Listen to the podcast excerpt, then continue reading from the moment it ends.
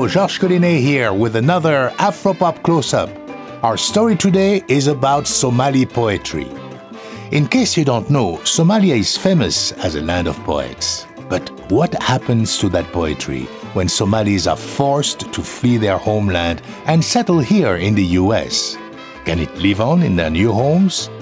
Reporter Ian Coss brings us a story of two young women going to great lengths to keep a family tradition alive. At the heart of this story are seven lines of poetry. They're written by a young woman named Amal Hussein. It just, I woke up one day and I was like, I'm definitely writing a Somali poem today. And one day turned into a week, a week turned into a month, a month turned into months. And yeah, that's what happened. But to tell the story of those seven lines, we also need to meet Amal's friend. Her name is Hamdi Mohammed. we met um, when we both went to Islamic school, so our sixth grade, right? We knew each other before then. I've seen you around, but I never spoke oh, to you yeah, before. Sure. Okay. Because she actually doesn't know this, but she has a very mean face. So I never spoke to her. But when we went to Islamic school, I kind of had to talk to her because we were the only two Somali people there. I never knew I had a mean face. I would not say Amal's face is mean either. It's long, her features are sharp, but rarely serious.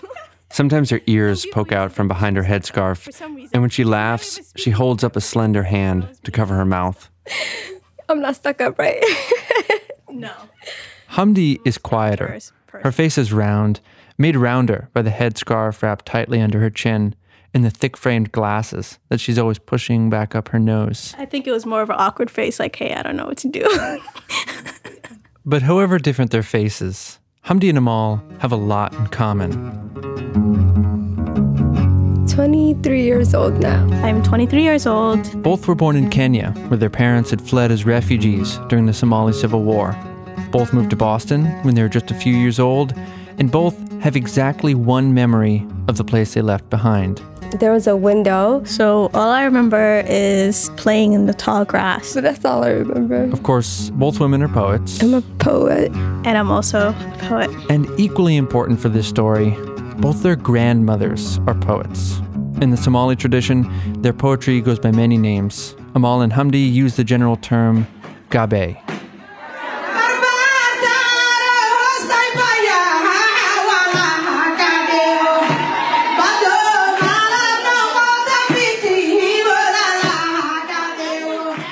I first got interested in when I seen the video of my grandma doing it, like the Somali gabe.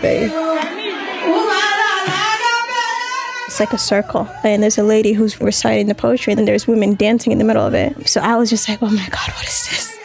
It brings you in. Like, I remember I didn't even understand some of the words, but just the flow, the rhythm, the drums, the beat, everything. Like, you're literally inside the gabe. Like you're there, but like your mind, your soul is not there though. So that's when I was just like, oh my goodness, maybe one day.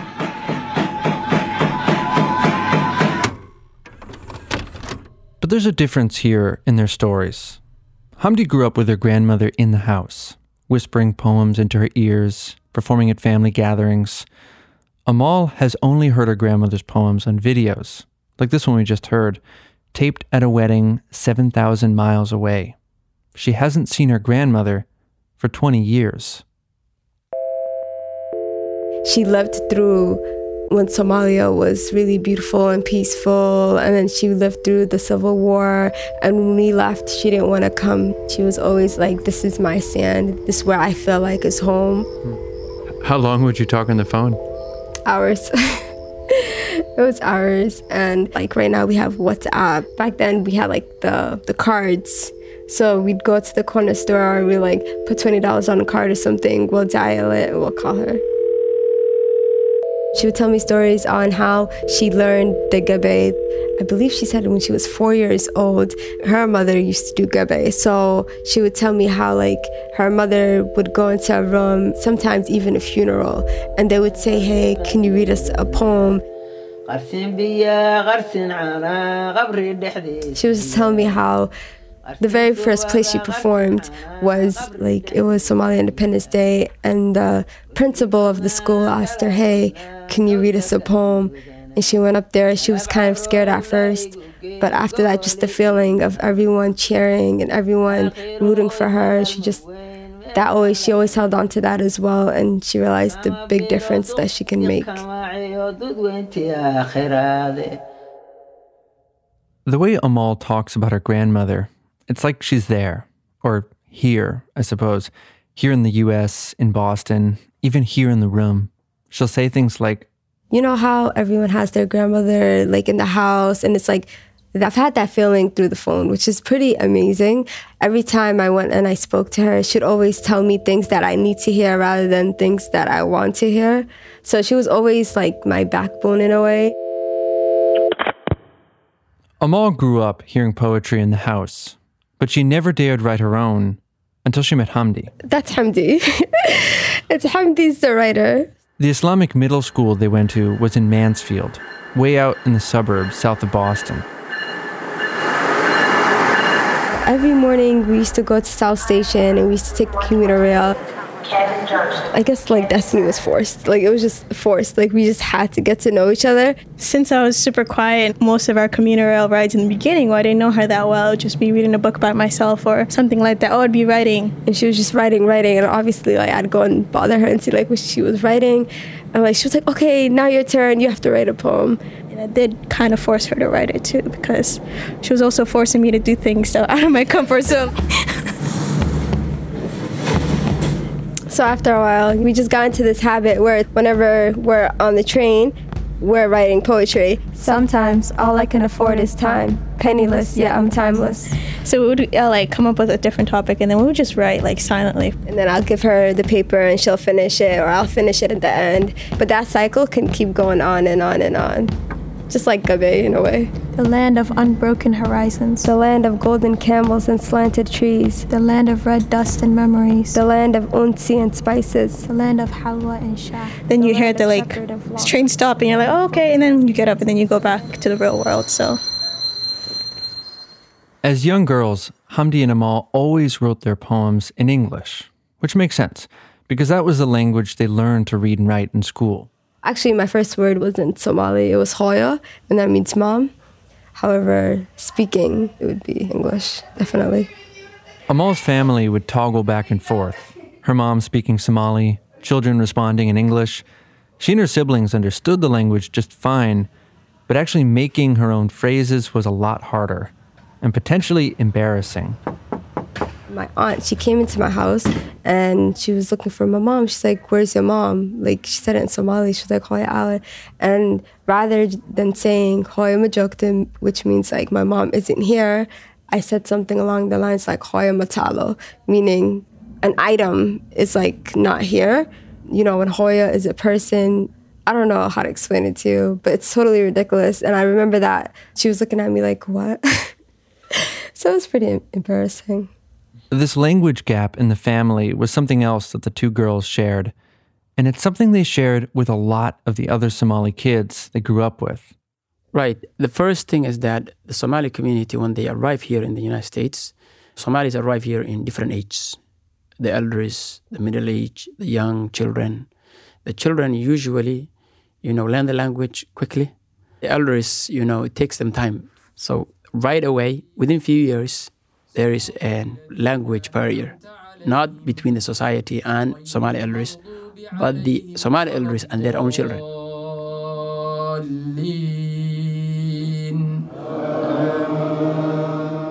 My name is Yusuf Abdullah, and, and I am the Imam of Boston Islamic Center. Amal and Hamdi grew up coming to the Boston Islamic Center for Friday prayers or to break their fast during Ramadan it's the only Somali owned and operated mosque in the state, and it's modest. No arching dome, no minaret. The building used to be a car repair shop. Make him healthy, and may Allah subhanahu wa ta'ala fix all his problems. In his 10 years as Imam, Yusuf has noticed that the language gap between children, parents, and grandparents is part of a much deeper divide, really a cultural divide. Somalis are a nation of poets and poetry the proverbs and the idioms. It's rich in that term. I mean, where I grew up, when everybody comes home from herding, you know, animals or cows or goats, that's when our parents used to share those things with us. As we speak, Yusuf's young son is running in wide circles around the carpeted hall of the mosque. After trying to shush him a few times, Yusuf hands over his phone so his son can watch YouTube videos. Turning back to the stories and poems that he grew up on, Yusuf says simply, they don't make sense to kids growing up here. It relates to camel, herding, goat, you know, the shepherd, the rivers, things that make sense in there, but not here. See the rain? It was basically something to celebrate. Here we stay inside when it rains, even we keep the kids inside. But there, it is, you know, everybody goes outside, especially kids, and we play outside with the rain. Everything, everything is different when you come to the United States. So of course you can tell stories. It's not enough. They don't understand. And going back is not easy. So the point is, since there is a great difference between the two environments, the children in here are Americans, and it is actually a far story for them to be related to Somalia. The bitter truth of his words was borne out in the weather. It rained as I left the mosque, like it had rained for days and days over a wet Boston spring. At the same moment, parts of Somalia had passed two years without seeing rain. How much is water worth? How much would you pay for wet dirt? Oil rainbows on sidewalks, the sound of rain on your rooftop. How much is life worth? Can you gather your lifeblood in your hands? Watch as the heartbeats devolve, deteriorate into dust. How much water will be brushed away? Like it ain't the fabric of our bodies, like it ain't the fuel of our cells, like water ain't worth a damn thing anymore. I pray for months of monsoons, for a hailstorm of water droplets, soaking into the earth, soaking onto their faces. May God grace us with rain.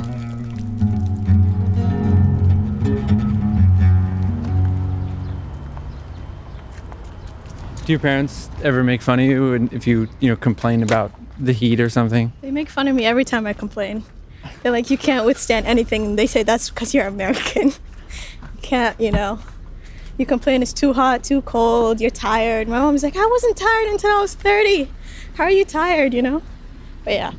Once again, this is Hamdi Mohammed. She would say, Why do Americans hate the rain? Like, it's such a blessing, you know?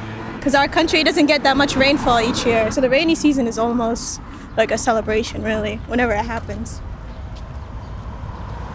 Hamdi and her grandmother used to walk together like this in the city. They'd start in South Boston and go for miles along quiet streets lined with triple decker apartments, sometimes all the way down to the waterfront. Her grandmother would tell stories about nomadic life, about following the rain, the grass, and animals. She would teach us about like the akal, like the temporary housing, like you'd have to build it, you know, from like hides and stuff. And like whenever you're moving, like as a nomad, like you're always on the go. So you put the akal materials on top of the camel and you would take it with you to the next spot. Hamdi's grandmother left Boston almost 10 years ago to go back home. She's living in Kenya now, where it's safer. That's where she feels she belongs, just like Amal's grandmother. And that feeling of belonging elsewhere seems to trickle down through the family, a little more diluted with each generation. So they would always, you know, tell me, they'll point out things like, oh, you know, we have a similar tree like this in Somalia, or, oh, they would tell me about like the different plants and stuff like that, different fruits. So they like talking about back home. Anything that has to do with back home, they like talking about it. Are your parents the same? Do they talk about back home a lot? Of course, that's home to them. So it's always like a repetitive story, of course. Do you ever get tired of it? Never, ever. I always, like, the more I hear about it, the more I just want to go back. It's like a place where everyone is just like you. Same language, same religion. Like, nothing, no one's foreign. We're not foreign. So it's like, it's home. So I just want to experience that one day too.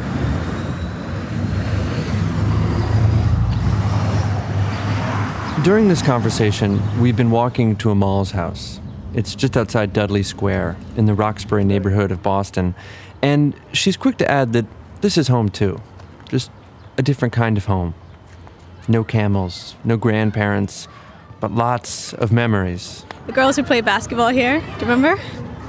On the court and off the court, you make friends, yeah. On the court, you make enemies. but off the court, you're all friends again, so. Me personally, I wasn't good at basketball. She was better than I was. So I would just pass the ball to her.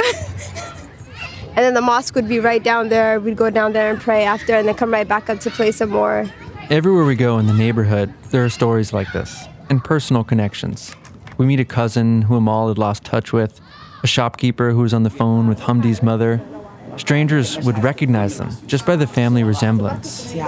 So I can see the face of her mom through her. That's why. Yeah, and both of them. Watching them in these interactions, it seems like Hamdi and Amal shift effortlessly between Somali and English. All right. So nice to meet you. Nice to meet you. But then when I ask them about it, turns out they're both feeling kind of anxious every time they have to speak Somali. You have to remember, there's always that danger of referring to a person as an object. My mom, before I go inside any store, she said, Don't embarrass me, okay? So that's why I keep it to a minimum when I'm speaking Somali.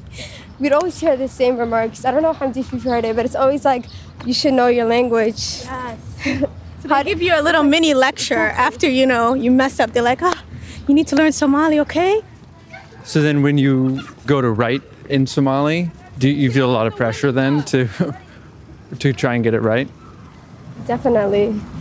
I would never want to offend anyone when it comes to the language because initially that's what Gabe is all about the understanding of each other through our own language. Three years ago, Amal decided to take on that pressure, not just for herself, but for her grandmother, the woman she only knew through videos and phone calls. So I got off the phone with my grandma, and I, and right away I'm like, okay, I'm gonna write a Somali poem. The poem is only seven lines, but that is more of a challenge than you might think. You know how there's like regular English and then there's like poetic English, like William Shakespeare. It's like that. And Gabe is not just freeform poetry. It's more like a sonnet if we're talking Shakespeare, where all the words have to fit in the right timing. So whenever I write, I always have this rhythm.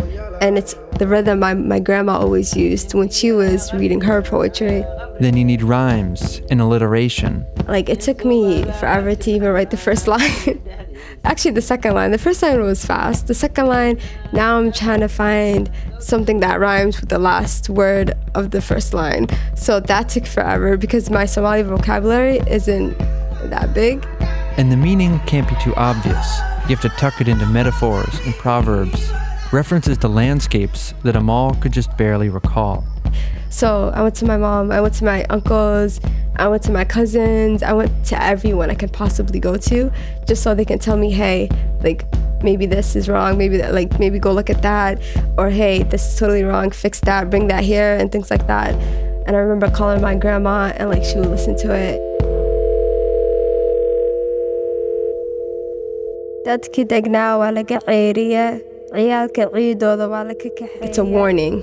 Like, I'm talking to all the Somali people that fled away from Somalia in a way. We were exiled from our own country. And then the little kids that were used to the sand, we took that away from them. We came to a place where they make it seem so easy. It's the golden pot at the end of the rainbow. So, in a way, it's like we left our own country, we were exiled, and we looked for a place that is non existent.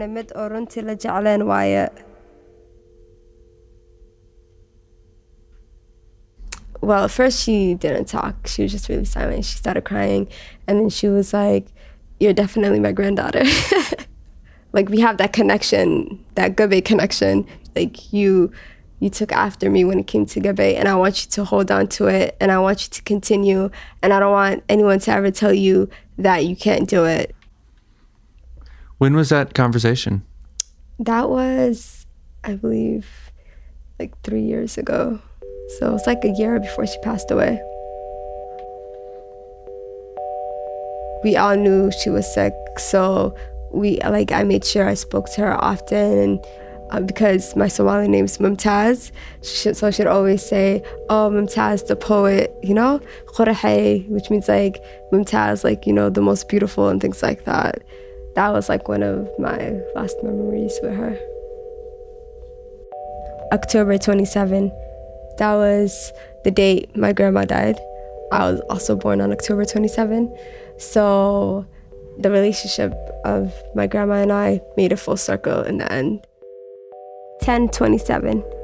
Bittersweet remedy of a life full of death, or shall I say strength? The date alone says it all.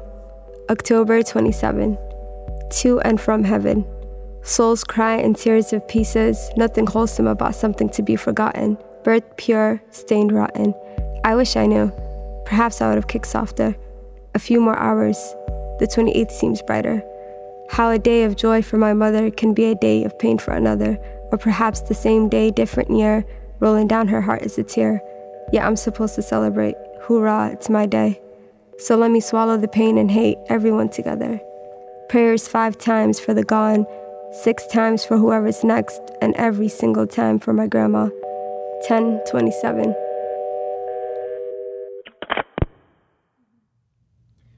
How do you know when a poem is finished? Honestly, I feel like my poems are never finished. And I think that's something I get from Gabe as well, because because even when I'm done, I feel like I'm not. Both Amal and Hamdi hope to travel to Somalia in the next year, to meet the family they'd never met, to see the landscapes they can just barely recall, and in a way to imagine the people they might have been if history hadn't pulled their lives from the sandy soil where they were born. For Hamdi, at least, her grandmother is still there, living in Kenya at the moment, and waiting to see her granddaughter again after many years apart. Hamdi is working on a translation of her poem, For My Ayeyo. You heard the first few lines at the beginning. We'll hear the last few lines now. Hamdi hopes to speak them to her grandmother in person and in Somali. I feel heavy, Ayeyo, when we speak on the telephone. My memory of your hands are fading. Henna we used to wear, black and red, now gone. Make a prayer, Yayo, with your long black prayer beads. God is closer to you than I. I am coming soon, Yayo. Listen for my skin and bones. They always know where they came from.